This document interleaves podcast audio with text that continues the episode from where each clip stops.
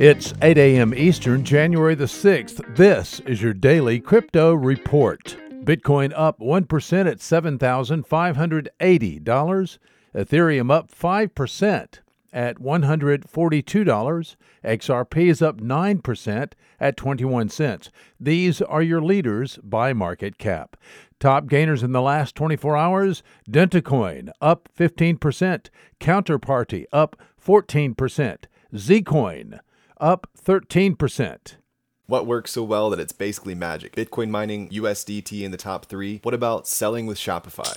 Shopify is the global commerce platform that helps you sell at every stage of your business. From launching your online shop to did we just hit a million orders? Shopify is there to help you grow. From their all in one e commerce platform to their in person point of sale system. Wherever and whatever you're selling, turn browsers into buyers with the internet's best converting checkout, up to 36% better compared to other leading commerce platforms. Sell more with less effort thanks to their new AI solution, Shopify Magic. My favorite thing about Shopify is no matter how much you want to grow, they have the solutions you need to take control and level up your business business. Shopify powers 10% of all e commerce in the US and millions of other entrepreneurs across 175 countries. Plus, Shopify's award winning help is there to support you every step of the way. Businesses that grow, grow with Shopify. Sign up for a $1 per month trial period at shopify.com slash DCR, all lowercase. Go to shopify.com slash DCR to grow your business, no matter what stage you're at. Shopify.com slash DCR.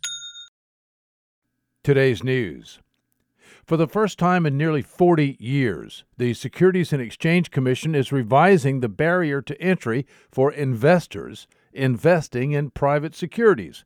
Three of the five commissioners voted to publish a proposal for updating the definition of, quote, accredited investors, unquote. The general public has 60 days from the proposal's publication in the Federal Register to comment on whether or not the SEC should approve the expanded definition. We've provided a link for more at dailycryptoreport.io. Many in the cryptocurrency community think this will help the cryptoverse. Brad Garlinghouse is the CEO of blockchain payments network Ripple, and he said the company does not want to dump uh, its associated XRP cryptocurrency despite selling huge amounts of it. In an interview on CNN yesterday, Garlinghouse added fresh contention to the debate about Ripple's relationship to XRP, which has gone up dramatically in the last 24 hours. And today at the Consumer Electronics Show, it's about coffee and blockchain.